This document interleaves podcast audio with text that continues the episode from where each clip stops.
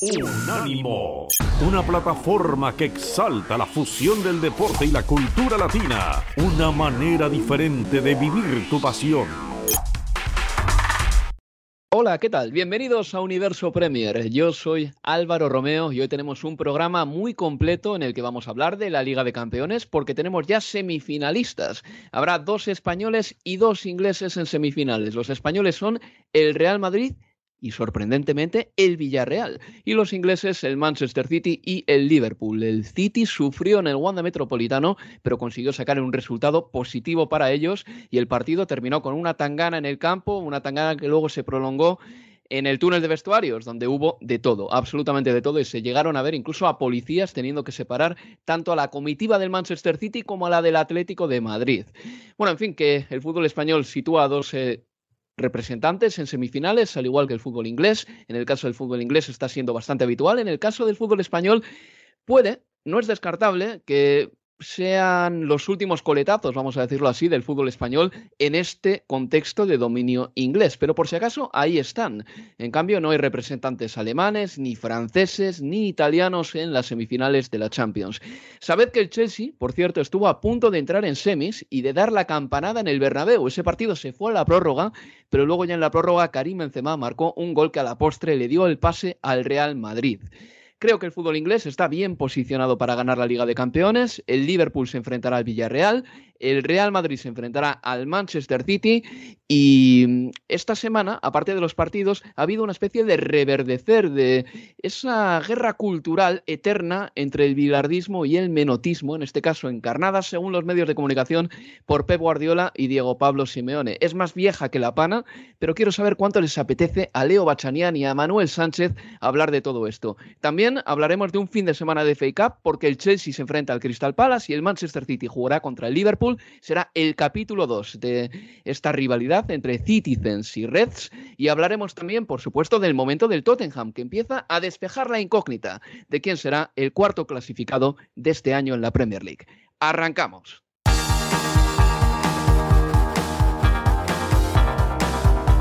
Universo Premier, tu podcast de la Premier League. Con Álvaro Romeo, Leo Bachanian y Manuel Sánchez.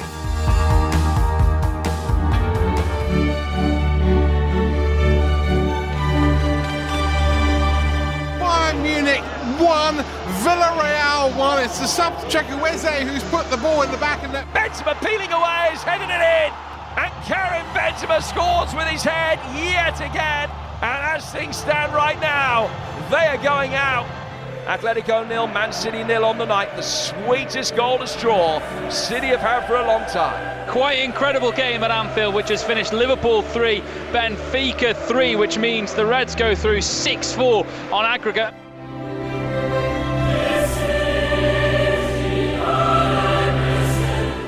A mi lado aquí en Universo Premier tengo a Leo Bachanian. Hola Leo. ¿Qué tal? Muy buenas, Álvaro. Y a Manuel Sánchez. Hola Manu. Hola Álvaro, ¿qué tal? Bueno, recuerdo resultados rápidamente. En el Wanda Metropolitano el miércoles, el Atlético de Madrid y el Manchester City empataban a cero. En el global de la eliminatoria, 1-0 para el Manchester City. El Real Madrid perdía en casa 2 3 contra el Chelsea, esto el martes, pero en el global era un 5-4 para el Real Madrid. El Bayern y el Villarreal en el Allianz Arena empataban a 1, lo que significaba que en el total era un 2 a 1 para el Villarreal y el Liverpool y el Benfica empataban a 3. En el global de la eliminatoria, Liverpool 6, Benfica 4. Por lo tanto, ya tenemos semifinales. El eh, martes 26 de abril, el Manchester City se medirá al Real Madrid en el estadio Etihad. Y el miércoles 27 de abril, el Liverpool en Anfield dará la bienvenida al Villarreal. La semana siguiente se disputará la vuelta de las semifinales. Empezamos, si os parece, chavales, compañeros, por ese Atlético 0, Manchester City 0, porque para mí fue el partido que tuvo más ingredientes, eh, por un montón de cosas. Y también es el que tengo más reciente. Al fin y al cabo, es jueves por la mañana y sucedió hace no más de 12, 15 horas. Era la vuelta de Guardiola a Madrid, era un partido en el que sabíamos que el Atlético iba a preparar pues, eh, una serie de trincheras, pero desde el principio se vio claramente que había jugadores que estaban desbocados, descontrolados. Uno de ellos, Felipe, que terminó el partido expulsado. Hay que decir que pudieron haberle expulsado en la primera parte ya por un golpe por detrás a Phil Foden en un salto a cabeza muy feo. El partido terminó en pelea Savic y Felipe, perdón, le dieron de lo lindo a Phil Foden, a Grillis eh, le dieron también, Savic en este caso, un tirón de pelo. Grillis se comió un tirón de pelo y no estaba ni jugando. Y bueno, pues al final del partido, Pep Guardiola aludía a la fatiga tras el partido ante el Liverpool y se azuzó otra vez más el debate entre el menotismo y el bilardismo. Saben ustedes que Pep Guardiola dijo en, em, eh, al término del partido del Estadio Etihad entre el City y el Atlético que ganó el City por 1-0, Pep Guardiola dijo que contra un sistema tan defensivo como ese 5-5-0 que planteó Simeone en la ida, era muy difícil jugar y que ni en el futuro, ni en el presente, ni en la prehistoria había sido fácil jugar contra un sistema así. Eso dijo Pep Guardiola, pero es que claro, se distorsionaron tanto los titulares, se distorsionaron tanto que al final se terminó pensando, y yo creo que esto es un error de la prensa y tenemos que mirarnos al espejo todos, pero unos más que otros, se terminó pensando que Guardiola había llamado prehistórico directamente al fútbol del Atlético, que lo había catalogado de prehistórico, pero nunca fue así. Y al término del partido del Wanda Metropolitano, a Pep Guardiola le preguntaron por todo ello y dijo esto. Se ha criticado al Atlético por ser muy defensivo, por las pérdidas de tiempo, pero hoy se ha visto a un City muy desdibujado. No sé si le ha sorprendido el planteamiento de Simeone y si tiene la sensación de que en este partido se han dado un poco la vuelta a las tornas. ¿Quién ha criticado al Atlético de Madrid? En, general, bueno, el otro día dijo usted que desde la prehistoria hace 100.000 años era muy difícil con un 5-5 atacar. ¿Le ha sorprendido hoy el Cholo? No te equivoques, yo no dije esto. Yo dije que siempre, muchos años antes, hoy y siempre, cuando un equipo defiende muy bien defensivamente atrás, siempre es difícil. Solo dije esto. Cuando un equipo como el City está tan reconocido por su fútbol ofensivo ¿no? y por su fútbol más o menos vistoso, y tiene que recurrir a ese otro fútbol para sostener un partido como el que ha tenido hoy, que lo ha tenido muy difícil en los últimos minutos, me imagino que sería buena ocasión para que usted reivindicara también el valor de ese otro fútbol, no, no el menosprecio permanente que se ha tenido desde muchos sectores. ¿no? Pero no me lo pregunte a mí. No me lo pregunte a mí el desprecio mí quiero decir es que, bueno, un equipo que juega bien al fútbol como el suyo también recurre a ese otro fútbol para sostener un no, partido. No, es que no teníamos otra. Porque el Atlético de Madrid estuvo brillantísimo. No tuvimos otra. No me ha gustado nada defender así a segunda parte, estar, pero es que no nos ha quedado otra. Nos hemos estado mal y hemos estado muy bien. Y aquí en el Wanda, como yo lo viví como jugador en el Calderón, cuando tenga estos momentos, este estadio, esta gente y este equipo es casi imparable. Pero no me diga a mí, soy el primero que dije el tema de los estilos. No me busquen. Simplemente, yo simplemente lo que afirmé es que siempre ha pasado cuando un EFI defiende muy, muy, muy, muy bien, bien, bien y todos juntos atrás, es difícil. Hace muchos años, hoy y pasarán muchos años. Nada más. Han sido ustedes que decían que el ciclo de Cholo Simeón es eh, igual. Eran ustedes, hace tres o cuatro meses. A mí no me lo imputen, a mí no me lo imputen. Yo siempre he tenido buenas palabras de elogio a esta institución y a este equipo. El Cholo puede jugar como quiera, solo faltaría. Solo faltaría. Y este es Simeone contestando también a Pep Guardiola. Le escuchamos también en español. ¿Crees que Guardiola te ha faltado el respeto a ti como entrenador o al Atlético de Madrid? No, yo no, no, no, no tengo por qué eh, opinar y, creer que uno hable eh, mal o bien. Muchas veces aquellos que tienen un gran léxico son muy inteligentes y logran alabarte en un desprecio. Pero bueno, no somos tan tontos tampoco los que quizás tenemos un poco menos de léxico. Una polémica en la que nunca ha habido unas palabras eh, de crítica de Pep Guardiola a Diego Bravo Simeone, un titular distorsionado, eh, unos medios de comunicación que tienen muchas ganas, ganas de alimentar esto. También yo creo que le pueden tener ganas a Pep Guardiola. Y al final ¿dónde queda el rigor, Manuel? Es que si en el audio que acabamos de escuchar, la primera pregunta de la periodista, yo creo firmemente que de verdad ya piensa que lo dijo Guardiola. O sea, que, todo el ruido que ha escuchado alrededor le ha llevado a pensar que de verdad Guardiola llamó prehistórico al fútbol del, Atlético de Madrid, cuando Guardiola probablemente dijo prehistoria en ese momento porque había leído el libro de, de táctica sobre el fútbol de la historia de la táctica de Martí Perarnau, como mencionó en la previa del partido contra el Atlético de Madrid, dijo que él no era el inventor del fútbol, que sus tácticas y sus estilos de, fútbol se habían visto desde la prehistoria de este deporte y luego volvió a utilizar el término prehistoria eh, después del partido para referirse, como bien has dicho, a, que eh, es, muy complicado atacar una defensa de 10 jugadores ahora en la prehistoria y, lo será también en el futuro, y, imagino.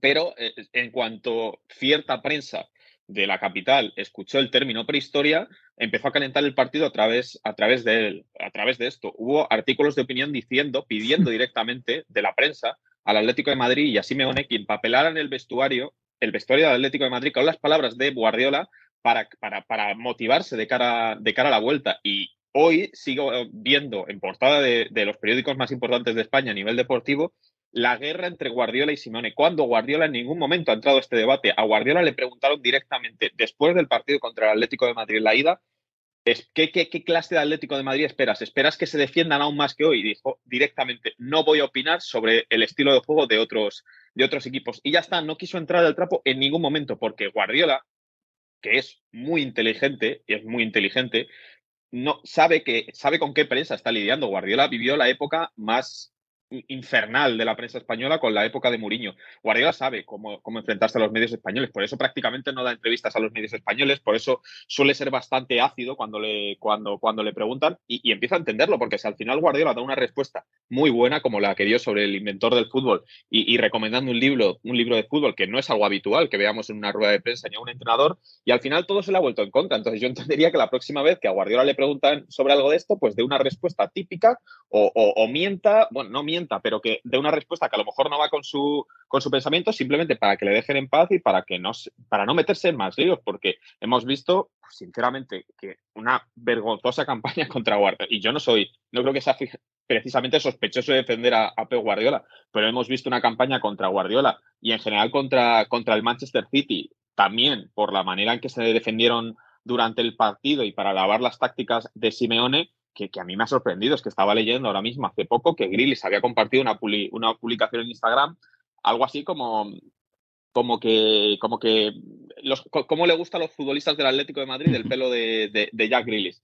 Y, y, él simplemente lo ha compartido en sus stories. Y he leído que otra provocación de Jack Grillis que Jack Grealish riéndose del Atlético de Madrid, bueno, eh, o sea, le, le, han atacado, me refiero. Tampoco, tampoco creo que, que, que, el malo de la película sea precisamente Grealish, que podrían haberlo hecho, podrían haber compartido esto, pero me ha parecido, sinceramente, surrealista y en momentos como estos te das cuenta que a lo mejor en determinados sectores de la prensa sí que hay un odio acérrimo hacia Pep Guardiola.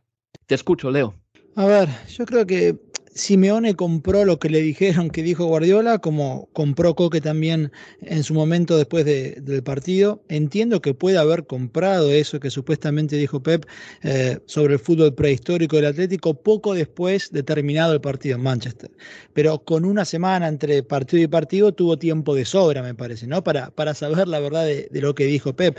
Pero, pero aún así eligió ayer insistir sobre aquello que, que en verdad Guardiola no dijo pero al mismo tiempo creo que es coherente en un punto porque Simeone vive el fútbol como un ellos contra nosotros.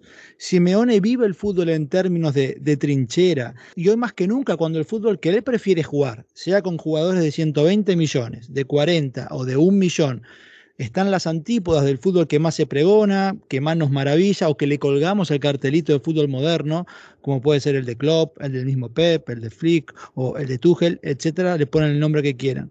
Y hace una década, Simeone quizás tenía más laderos porque Mourinho por caso estaba vigente, pero hoy el Cholo es una figura que, que se corta solo en el sentido de su filosofía de juego, por lo menos en la élite. Y entonces creo yo que, que, la trinchera es su refugio y aun cuando no lo estén atacando, él necesita convencerse de lo contrario porque ese es su combustible. Es la manera que él entiende el fútbol, la, entiende de esa única forma. Entonces, por eso en ese contexto es que lo, lo marco la, la reacción de, de, Simeone. Después, a ver, este, en términos más de, de lo futbolístico que, que ocurrió ayer, yo creo que como nunca el, el equipo de, Guardiola tuvo que aprender el arte del, sufrimiento, como nunca antes quizás en, en, la era Pep desde que llegó a, Manchester. Es verdad que el Atlético tardó eh, 121 minutos, creo, si no me equivoco, en disparar al arco en esta serie, pero en los últimos 11 minutos remató 11 veces. Y, anoche leía o escuchaba mucho que a partir de, de, de, la superioridad del Atlético en el, en el Wanda, que la lección que quedaba para el Cholo era que seguramente si proponía ese mismo partido en la ida, el destino de, del Atlético hubiera sido otro. Dejando a un lado ¿no? la cuestión contrafáctica, yo por el contrario considero que lo de anoche pone mucho más en relieve el partido de ida del Atlético. El Atlético pudo jugar el partido que jugó en el Wanda porque decidió jugar la ida de la manera que mejor le sale, o si no, de la manera que más convencido está su entrenador, que es el camino para conseguir cosas. Y la verdad es que más no le ha ido. Después podemos discutir hasta la eternidad de si podría jugar mejor, peor con los recursos que tiene. Pero yo creo que para mí, por lo menos para mí no hay dudas, que ayer pudo hacer el partido que hizo porque jugó de una determinada manera en, en la ida. De eso no tengo dudas.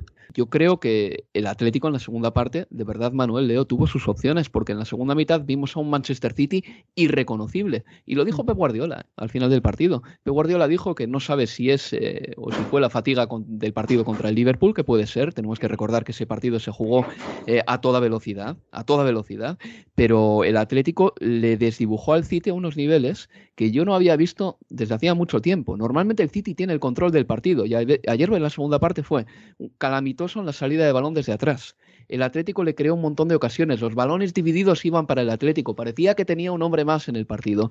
E incluso hubo oportunidades claras como esa que saca John Stones cuando el disparo ese iba a puerta. Creo que era de Mateus Cuña, no recuerdo bien ahora, o de Correa o de Suárez. Ya no me acuerdo de quién exactamente. Y luego Correa estuvo de pena en las definiciones. Hay que decirlo así. Porque tuvo una en la que podía cruzar el balón ante Ederson y le tiró el balón a las manos. Es decir, a Pep Guardiola se le cayó el invento en la segunda parte y eso sí que creo que puede ser preocupante de aquí en adelante. Pero es una constante a lo mejor más del, del City con esta Copa de Europa.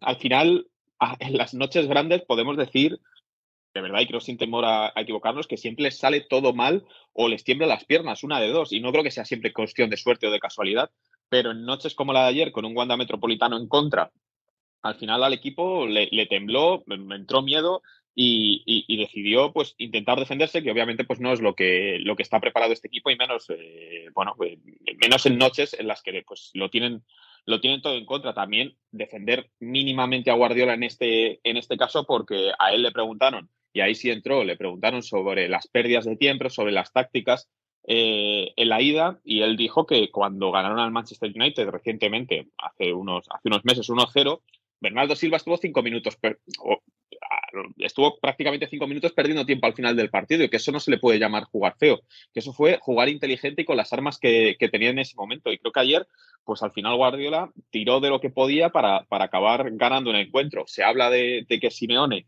estuvo cerca de conseguir su objetivo, que, con, ese, con ese disparo que, comentas tú de Correa en el minuto, pues creo que era el ciento y pico ya con, en, el, en el 11 o en el 12 añadido, estuvo a punto de empatar, pero al final Guardiola con su planteamiento de atacar en la ida y en la vuelta, pues defenderse porque era lo que les tocaba, es al final el que, el que lo logró.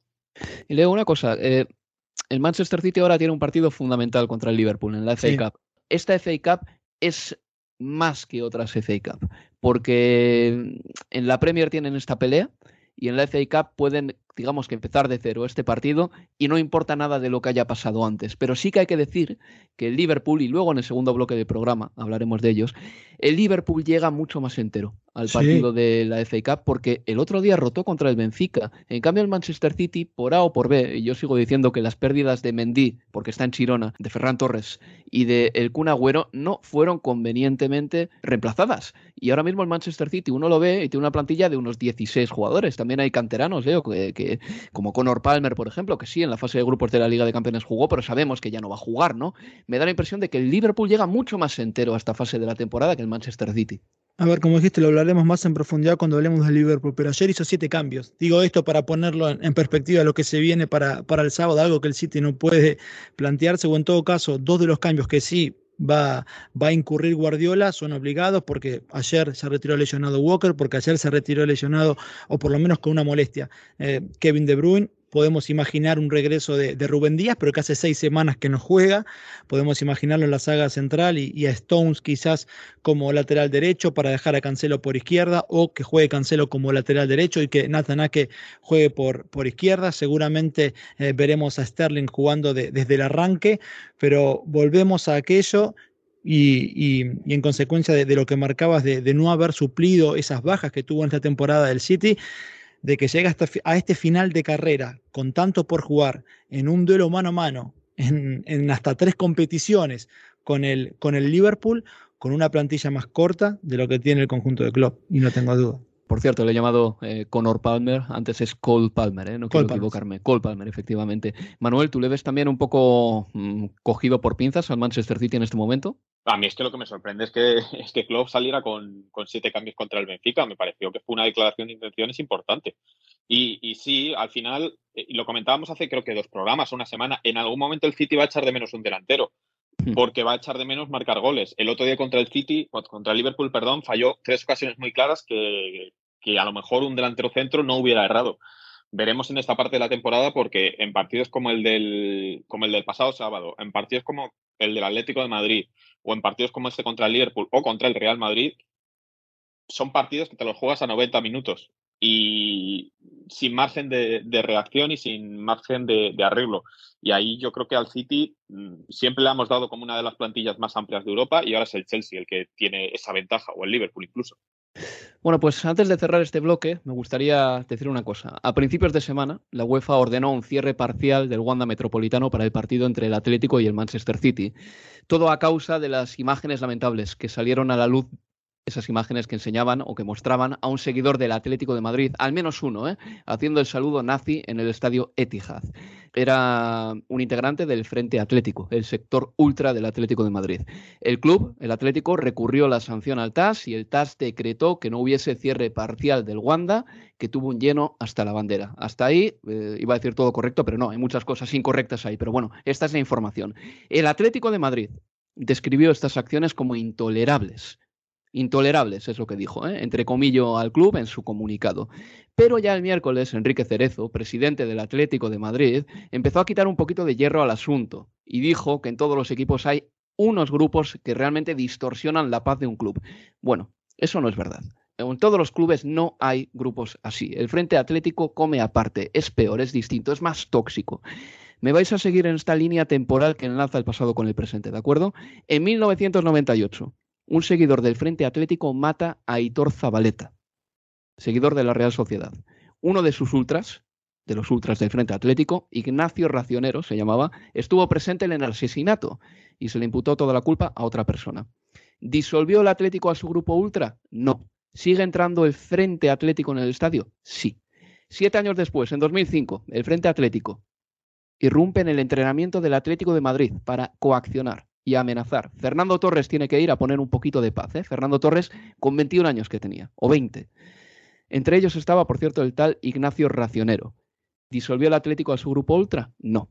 ¿Sigue entrando el Frente Atlético en el estadio? Sí. En 2014 hay una batalla campal a orillas del Manzanares, el río de Madrid. Muere Jimmy, un seguidor del Deportivo de La Coruña, que no era un santo, pero para nada. ¿Disuelve el Atlético a su grupo ultra? No. Se ha vuelto a ver a gente del Frente Atlético en el eh, Wanda Metropolitano? La respuesta es sí. En diciembre de 2017, un empleado de seguridad del Atlético pierde un ojo porque un miembro del Frente Atlético con antecedentes policiales le dio un puñetazo. ¿Disuelve el Atlético a su grupo ultra? No. ¿Se ha vuelto a ver a gente del Frente Atlético en el estadio? Sí. La respuesta siempre va a ser la misma. En 2020, el Frente Atlético se da un paseo por Eibar haciendo el saludo nazi. Hace un mes, radicales del Atlético de Madrid en Valdebebas, en un partido de la Youth League, le hicieron gestos racistas y le hicieron el ruido del mono, el sonido del mono, a un chico llamado Peter Federico, canterano del Real Madrid. ¿Disolvió el Atlético a su grupo ultra? No. ¿Se ha vuelto a ver a gente del Frente Atlético en el estadio? Sí. Que no me diga Enrique Cerezo que tiene un problema el Atlético como tienen todos los clubes. Eso es mentira. Hay muchos clubes en España que no tienen a gente haciendo saludos nazis, que no tienen ultras de esta calaña, y es más, hay clubes de la Liga Española, como el Real Madrid y el Barcelona, que ya han arreglado sus problemas con los ultras e incluso les han echado. Así que que Enrique Cerezo por lo menos no nos mienta. Una pausa y continuamos aquí en Universo Premier. Universo Premier, tu podcast de la Premier League.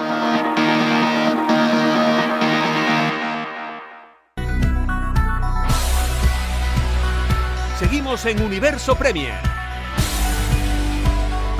Aquí seguimos en Universo Premier. Toca hablar del siguiente partido que tiene todavía Manuel Sánchez con sudores fríos. ¿eh? Real Madrid 2, Chelsea 3. 5-4 para el Real Madrid en el global de la eliminatoria. Empezó marcando Mount en la primera parte, marcó otro en la primera parte Rudiger, nos íbamos al descanso con 0-2. Recuerden, ¿eh? en la ida el Madrid había ganado por 1-3. Timo Werner, ya cerca del final, marcaba el 0-3 y menos mal que apareció el exterior del pie de Luka Modric en uno de los mejores pases que yo he visto en mi vida. Idolatro a Luka Modric por balones así. Le metió un balón perfecto a Rodrigo, Rodrigo voleó a las redes, 1-3, el partido se iba a la prórroga y en la prórroga Karim Benzema anotaba de cabeza a pase de Vinicius, algo que ya había pasado también en Stanford Bridge. El Real Madrid se salvó, hay quien lo llamó remontada del Real Madrid, pero las remontadas no son exactamente así, las remontadas suceden cuando pierdes el primer partido, no cuando ganas el primer partido y casi te la lían en el segundo, pero el Madrid está en semifinales Manuel, gracias a un festival de efectividad de Karim Benzema, que ha marcado cuatro goles en esta eliminatoria y siete goles en cuatro partidos ante el Paris Saint Germain y el Chelsea. Es que a veces las cosas se explican así. Hay un jugador que estuvo por encima de todos. Y que tiene el récord de goles de, Cristiano Ronaldo en la Champions no tan lejos, con 12 tantos en, esta edición. Es, obviamente, si el Madrid acabara ganando la Champions, es la Champions de, de Karim Benzema, porque él solo eh, se ha cargado al Paris Saint Germain y al Chelsea. No creo que hubiera ningún escenario en el que sin Karim Benzema el Real Madrid hubiera pasado esta eliminatoria, sinceramente. Y ya lo hemos visto en partidos en los que el francés no ha estado como el clásico. Ya no es solo lo que aporte, sino el estado anímico que le da al resto del equipo saber que está, saber que está Karim Benzema en el campo. Fue, fue, fue, fue sufrir, el partido fue, fue un sufrimiento, menos los 15 primeros minutos que vi al Madrid bien, porque me esperaba una salida en tromba del, del Chelsea pero el gol lo cambió, lo cambió prácticamente todo con el tanto de Mount. El Madrid sufrió, tuvo miedo. Lo cierto es que ni siquiera me pareció un gran partido de Benzema, que, que, tuvo el gol de cabeza y luego tuvo las piernas, sorprendentemente después de la temporada que, lleva el Real Madrid, para correr durante 120 minutos, no acabar lesionado y, completar y, presionar todo el partido, tanto él como, como Vinicius y, como, y como algún futbolista más. La verdad es que el despliegue físico que mostraron fue, fue increíble contra un Chelsea que me gustaría saber de verdad cuáles eran sus caras en el avión de vuelta a Madrid, porque tenían que pensar que era eh, surrealista lo que les había ocurrido, porque habían hecho un partido prácticamente perfecto, habían llegado a colocarse 0-3 en el Bernabéu y se marcharon a, Inglaterra eliminados, siendo campeones de Europa y con la sensación de que, pues, de que habían sido probablemente mejores, tanto en la segunda parte de Stanford Bridge, diría, como 70, 80 minutos en el, en el Bernabéu y no les sirvió para, para derrocar al Real Madrid, pues que ha eliminado el PSG, ha eliminado el Chelsea y ahora le viene el Manchester City y podríamos pensar, o yo por lo menos pienso que el Manchester City es favorito por, por, por, muchas cosas, pero es que también lo pensaba probablemente con el PSG y también lo pensaba con el Chelsea. Entonces, el Madrid no sé si es que eh, ahora que ya no es favorito en las competiciones y, porque no es, no creo que sea el, principal favorito, no, ninguno, ninguno le dábamos como favorito al principio de la competición, ni en octavos ni en cuartos a lo mejor e, este Madrid a contracorriente es el que, el que sirve para, esta clase de eliminatorias. Ahora que digo que eso, que no es el gran favorito como los años de las tres Copas de Europa seguidas. Manuel, hay un momento en el partido contra el Chelsea que yo considero mm, fundamental, o sea, decisivo en el partido, un punto de inflexión, que es el paradón de Thibaut Courtois cuando el Chelsea ganaba por 0-3. Hace un mm, paradón que mantiene al Madrid a flote.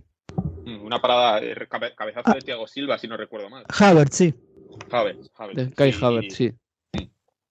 Sí, al final Courtois, el Madrid se, se, está sosteniendo toda la temporada, pues gracias a los goles de Karim Benzema, a las paradas de Thibaut Courtois, que recordemos que quedó séptimo o sexto en la gala del Balón de Oro al premio Yassin, lo cual es surrealista por detrás de porteros, si no recuerdo mal, como Casper Schmeichel. O sea, ese es el.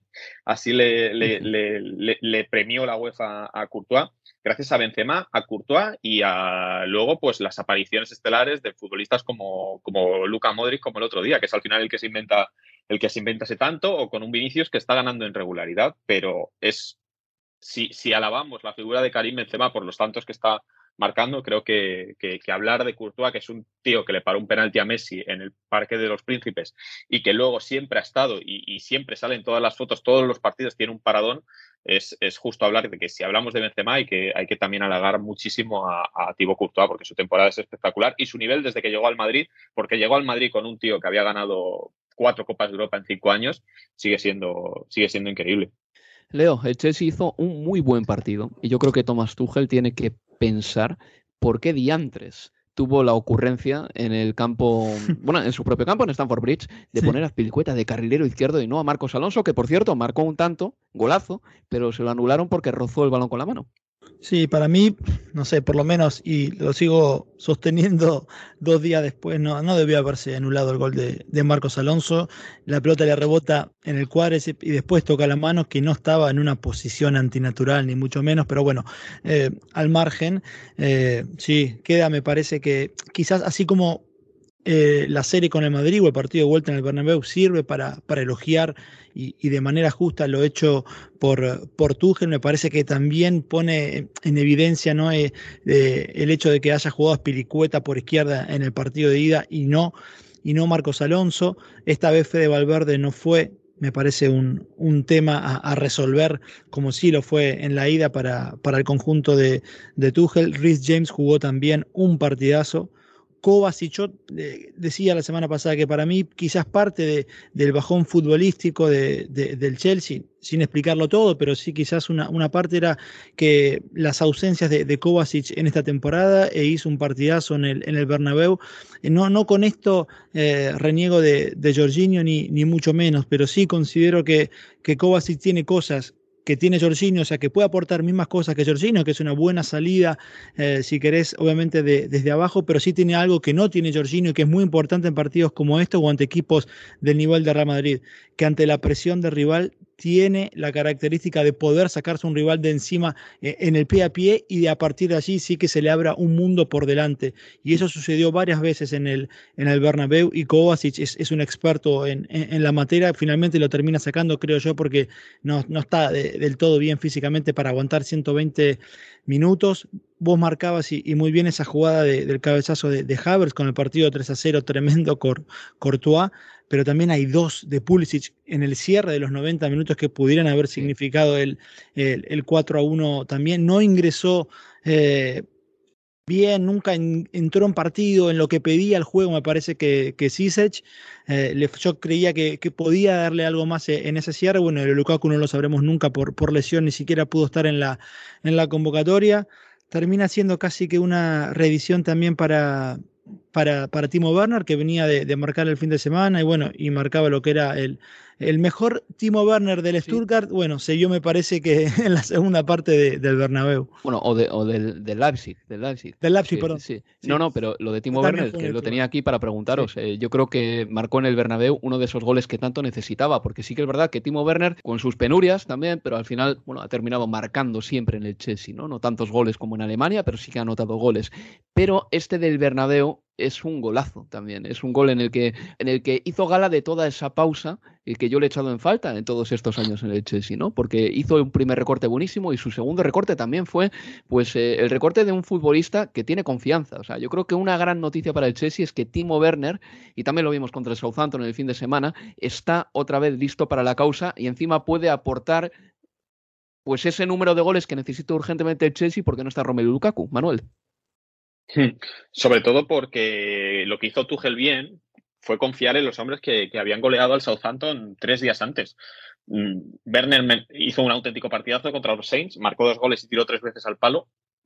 Y Tuchel, pues que, se podría haber visto esa, titularidad de, de Werner contra el Southampton como una forma de dar descanso al resto de futbolistas para el partido más importante hasta este punto quizá de la temporada, como era esa vuelta de, cuartos de final, pero Tuchel lo que hizo fue meter a Werner como titular, cuando es algo que prácticamente no hemos visto esta temporada porque el nivel del alemán ha sido muy flojo. Le recompensó, le dio confianza y hemos visto dos partidos muy buenos de Werner por primera vez me atrevería casi a decir desde que el alemán juega en el Chelsea.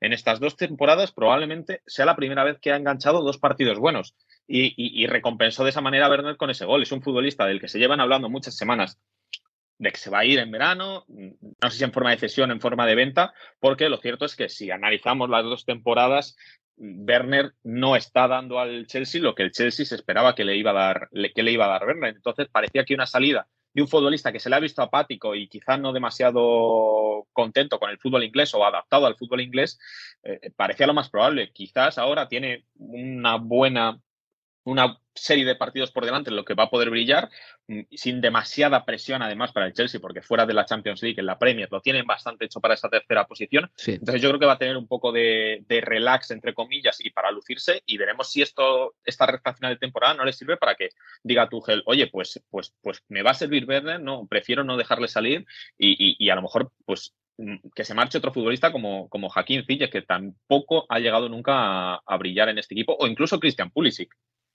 La cuestión es que en el Chelsea, si empiezas a dejar salir y todavía no tienes dueño, mm, es un poco peligroso también, Manuel. Imaginamos que el Chelsea tendrá dueño en algún momento, ¿no? Pero ahora mismo Sí. es que no puede, no puede hacer nada. O sea, quiero Sí, decir, yo, yo hablo, hablo dando por hecho que para mayo, bueno, para junio, Claro. cuando se abra el mercado de fichajes, va a tener dueños seguro 100%. Ujú. O sea, ni lo dudo. Sí, sí. Oye, por cierto, eh, sabéis que a mí me gustan los jugadores de fútbol mm, a los que les gusta el fútbol, ¿no? Eh, y creo, por ejemplo, que James Madison es el ejemplo perfecto aquí en Inglaterra. En España es Yago Aspas. Yago Aspas hace incluso scouting para el Celta, pero en Inglaterra es James Madison. James Madison, cuando un jugador juega bien, eh, le, le alaba en redes sociales. Hizo eso con Luka Modric. ¿Sabéis lo que hizo James Madison? Retuiteó un tuit suyo de 2016, algo así, en el que decía Luka Modric es el mejor jugador del mundo con el exterior del pie. Y esta vez lo retuiteó también y dice, lo dije. Leo, eh, me, eh, me vengo arriba con esos futbolistas. Eh, con James Madison, cuando uno habla de fútbol, yo no he tenido la suerte de hablar con él, pero le he oído en entrevistas, siempre te hace referencias a otros jugadores. Una vez le oí decir que marcó un gol de una manera determinada porque le vio a Arsabin precisamente anotarlo así. Le gusta el fútbol a este chaval, a James Madison, y reconocer a Modric es que es imposible no hacerlo. Y puedo agregar uno más con el Claro. exterior de- del pie, eh, porque obviamente yo creo que me fui a dormir viendo en loop el pase con el exterior de, de Modric a- Y tu mujer contenta. Ah, sí, no, todo el mundo feliz en casa. Este, pero Cristian Cueva, el peruano, Ah. en el último partido de eliminatorias ante Paraguay, en el gol de la Padula, a los cinco minutos del primer tiempo, es el mismo pase. La única diferencia que la definición del, eh, del peruviano, como le dicen a, la Padula en, en Perú, porque claro, nació en, en Italia, es que la deja picar y después define. Rodrigo le dio de volea. Pero el pase con el exterior es de la misma posición y es prácticamente idéntico. Es más, si después lo ves, Álvaro, y te gusta, te reto lo puedes poner cuando, cuando tuteas el, el programa, a ver si, si te parece. Pero no, de verdad, a los oyentes, búsquenlo. Cristian Cueva eh, en el gol de la Padula Paraguay es, es idéntico. El que, el que Ricardo Cuaresma. Premier aprende, ¿eh? Manuel. Sí, sí. Ri- Ricardo Cuaresma era buenísimo también con el exterior. Oh, también, es verdad, sí, sí, sí, sí. Sí, sí, sí, sí. No, es un, es un arte, de verdad, ¿eh? el, eh, el pase y el tiro con el exterior también. Eh, bueno, pasamos página. Vamos ya al siguiente partido. Rapidito ella con esto, porque el Liverpool empató a 3 con el Benfica. eh, 6 a 4 para el Liverpool en el total. Mm, Conate marcó el primer tanto del Liverpool, Gonzalo Ramos el empate y realmente la eliminatoria nunca peligró para el Liverpool porque Firmino puso el 2 a 1, después el 3 a 1 y ya cerca del final empató el Benfica. Yo creo que para irse con mucha honra de esta eliminatoria. Yarenchuk anotaba el 3 a 2 y Darwin Núñez el 3 a 3. ¿Cómo de buenas Darwin Núñez, Leo? Eh, tú que igual la has podido seguir un poco más ¿no? en el fútbol sudamericano, porque me está llamando mucho la atención. En el Almería no me parecía que iba a convertirse en este jugador. Eh, es bueno, es bueno Darwin Núñez, realmente tiene potencia, tiene, tiene habilidad, va bien, de, va bien de arriba, tiene una buena altura. Es más del corte eh, Cavani que, que de Suárez, por lo menos en, en, mis impresiones cuando me ha tocado, cuando me ha tocado verlo, recibió los elogios de, de, de Klopp. Eh, veremos si es que eso tiene que ver con, con, con, su futuro también. Pero bueno, ayer volvió, volvió a convertir. Nunca golazo, tuvo, ¿eh? Sí, muy buen gol. Es, la ver, posa nunca... en la portería, la posa en la portería, ni la chuta, es el pase a la red. Nunca, más allá de, de ese gol que termina siendo el, el, 3 a 3 después, tampoco es que estuvo en, en peligro, ni, ni, mucho menos la, la, serie para, o el partido para, para Liverpool. El, el, hombre de ayer, eh, no sé si ustedes lo coinciden, seguramente sí, yo creo me quedo con Roberto Firmino en este partido sí. en el que Liverpool hizo siete, siete cambios, y sobre todo porque, a ver, otrora Firmino era el Gegenpressing in chief ¿no? de, de Klopp y la pieza clave de ese rompecabezas de, del alemán, el eslabón perdido entre la eficacia y el lujo en ataque y la primera línea de, de defensa, ese Firmino era indiscutido y hoy es la quinta opción por detrás de Sala, Mané, eh, Jota y, hasta el colombiano Díaz. Eh, esta es la temporada desde la llegada de Klopp con menor cantidad de apariciones de Firmino. Lleva 30 por todas las competiciones, solo 16 de ellas desde el arranque. Eh, nunca había jugado menos de 40 partidos desde que llegó Klopp eh, en una temporada, pero aún en ese deterioro de, su estatus, aún bajo esa premisa, lleva 11 goles y 4 asistencias esta temporada y ya supera eh, lo hecho en la, en la temporada pasada y seguro que quiere siempre ¿eh? llamar la atención también de Tite porque quiere estar en la Copa del Mundo. O sea, hay, realmente no hay un delantero centro claro en la selección de Brasil, pero si Tite no le convoca, eh, para una convocatoria, tampoco nos llevamos las manos a la cabeza, No, porque ahora bueno, mismo... no va desde la Copa América. Claro, es que ahí está. Y está Gabigol, está Gabriel Jesús también. Hay un montón de extremos. Incluso Richarlison puede hacer de nueve. Así que Roberto Firmino tiene que levantar la mano y decir presente siempre que tenga la oportunidad. Y ya por último, Bayern 1, Villarreal 1, 2 a 1 para el Villarreal en el global de la eliminatoria. Eh, Lewandowski marcaba primero para el Villarreal tras un error en la salida de balón de mm, Dani Parejo. Y Chukwueze, cerca del final, marcaba el 1-1 tras eh, un acierto de Dani Parejo en la salida de balón eh, desde atrás. Así que Dani Parejo tuvo la frialdad de seguir perseverando a su manera, pese a entregar el primer gol a Robert Lewandowski. Manuel, inesperado desde luego esto del Villarreal, pero hay que decir también que este equipo de Unai Emery se las ingenia para hacerte peor, para sacar lo peor de ti, tu peor versión.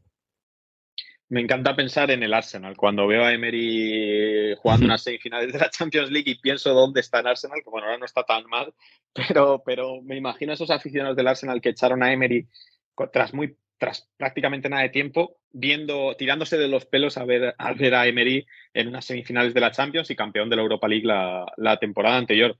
La verdad es que lo del Villarreal, bueno, tiene un mérito increíble. Eh, Hablamos además de un equipo que, que empezó mal la temporada, ¿eh? que, que- que recordemos que Emery estuvo cerca de irse al Newcastle cuando el Newcastle necesitaba un entrenador.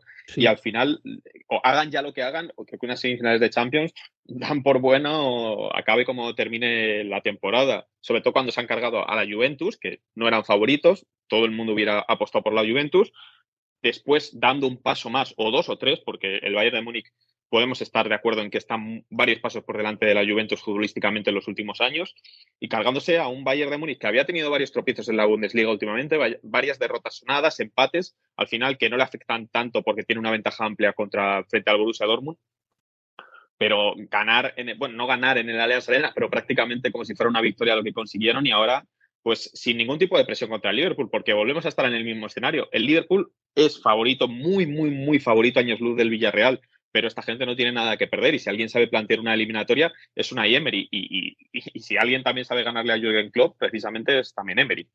Yo acabé decepcionado con el Bayern, ¿eh? de todas maneras, porque creo que este sistema de Julian Nagelsmann eh, tiene a muchos jugadores fuera de posición o sin saber exactamente a qué atenerse. O sea, siempre que recibía la pelota gente como Müller, como Sané, como el propio Coman, les veía un poquito fuera de posición. Siempre pensaba que habrían estado más cómodos recibiendo el balón en otro sitio del campo, sobre todo el héroe Sané, a que le veo muy esquinado. Pero bueno, eh, chapó por el Villarreal, eh, han hecho una plantilla buenísima, mejor que la del Sevilla, seguramente es la cuarta mejor plantilla de España. Contra el Athletic de Bilbao el pasado fin de semana rotaron a los 11 que le ganaron al Bayern de Múnich en la ida, eso tiene mucho mérito y no perdieron contra el Athletic, sacaron un equipo muy competitivo con muchos internacionales, así que eh, en la confección de la plantilla el Villarreal ha estado tremendo y además es un equipo que tiene una doble personalidad, si queréis, porque es capaz de atacar e irse a por el partido en encuentros ganables de la liga, pero luego Liga de Campeones se espesan el juego de rival, cierran huecos, no juegan al primer toque nunca en zonas comprometidas para no perder la pelota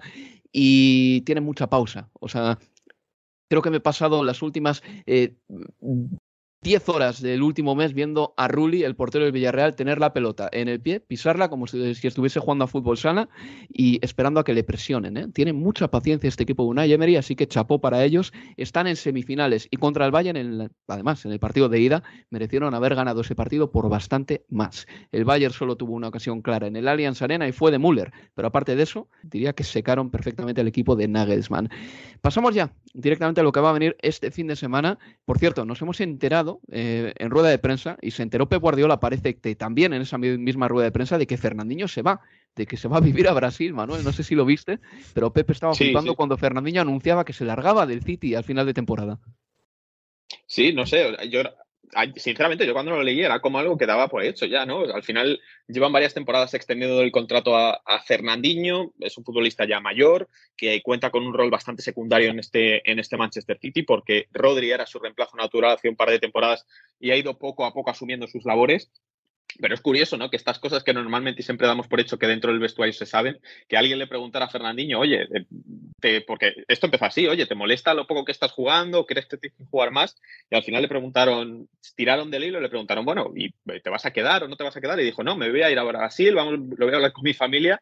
Y cuando luego salió eh, la rueda de prensa justo, justo después de él, pues le dieron la noticia y, queremos, damos por hecho que es verdad, ¿no? Que Guardiola no lo sabía y que, que le pilló así por sorpresa. Es, es muy sorprendente, la verdad, porque estas cosas no suelen darse de esta manera. Y sobre todo en un fútbol tan profesionalizado. Bueno, en fin, mm. eh, por cierto, eh, varias noticias rápidas. Eh, Kurt Souma se puede perder el resto de lo que queda de la temporada.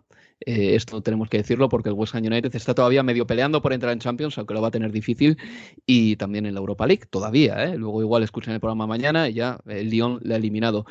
Conor Gallagher no va a jugar la semifinal de la FA Cup, a menos que me corrijan Leo y Manuel, porque el Chelsea, que tiene a Conor Gallagher eh, cedido en el Crystal Palace, pues ha activado la cláusula del miedo, vamos a decirlo así, y no le impiden jugar a Conor Gallagher con el Crystal Palace contra el Chelsea en eh, Wembley en las semifinales de la FA Cup. Y otra noticia más, muy rápida, el Everton ha firmado con eh, la empresa Lane O'Rourke para que efectúe todos los trabajos de acondicionamiento del muelle de Bramley Moore donde se edificará el nuevo estadio del Everton. Al firmar con esta empresa, se pone también un tope a los costes para que no se disparen. Recordemos que si contamos los últimos tres años del Everton, han dado unas pérdidas de 372 millones de libras.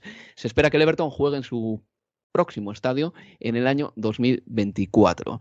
Eso en lo que respecta al Everton. Y este fin de semana emitiremos el partido del Manchester United contra el Norwich City. Hay que decir que un grupo, llamado el Grupo 1958, ha organizado una manifestación antes del partido hacia Old Trafford, eh, una manifestación que empieza a las 2 de la tarde, el partido empieza a las 3, y han pedido eh, a los aficionados que no entren al campo, ellos no lo van a hacer hasta las 3 y 17, en protesta por los 17 años de, mm, de pertenencia de los Glazers del Manchester United. Así que nada, pues eh, ahí las aguas bajan un poquito revueltas y antes de irnos tenemos un minuto nada más para que Leo Bachanian me diga exactamente cómo se ha vivido el fallecimiento, triste fallecimiento de Freddy Rincón, el colombiano que perdió la vida después de un accidente de tráfico. Leo.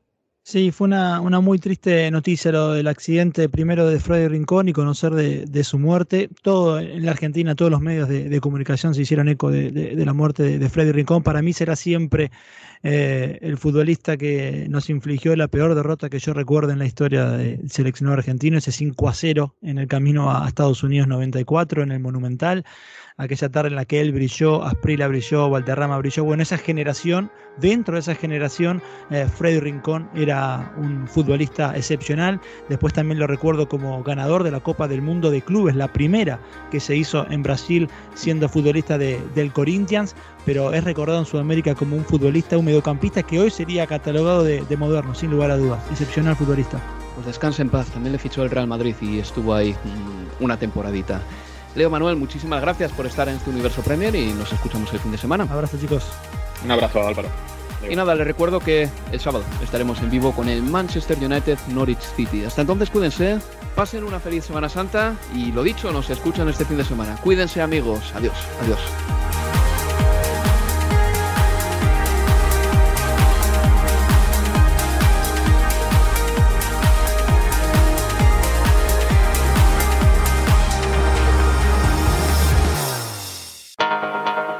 Universo Premier, tu podcast de la Premier League.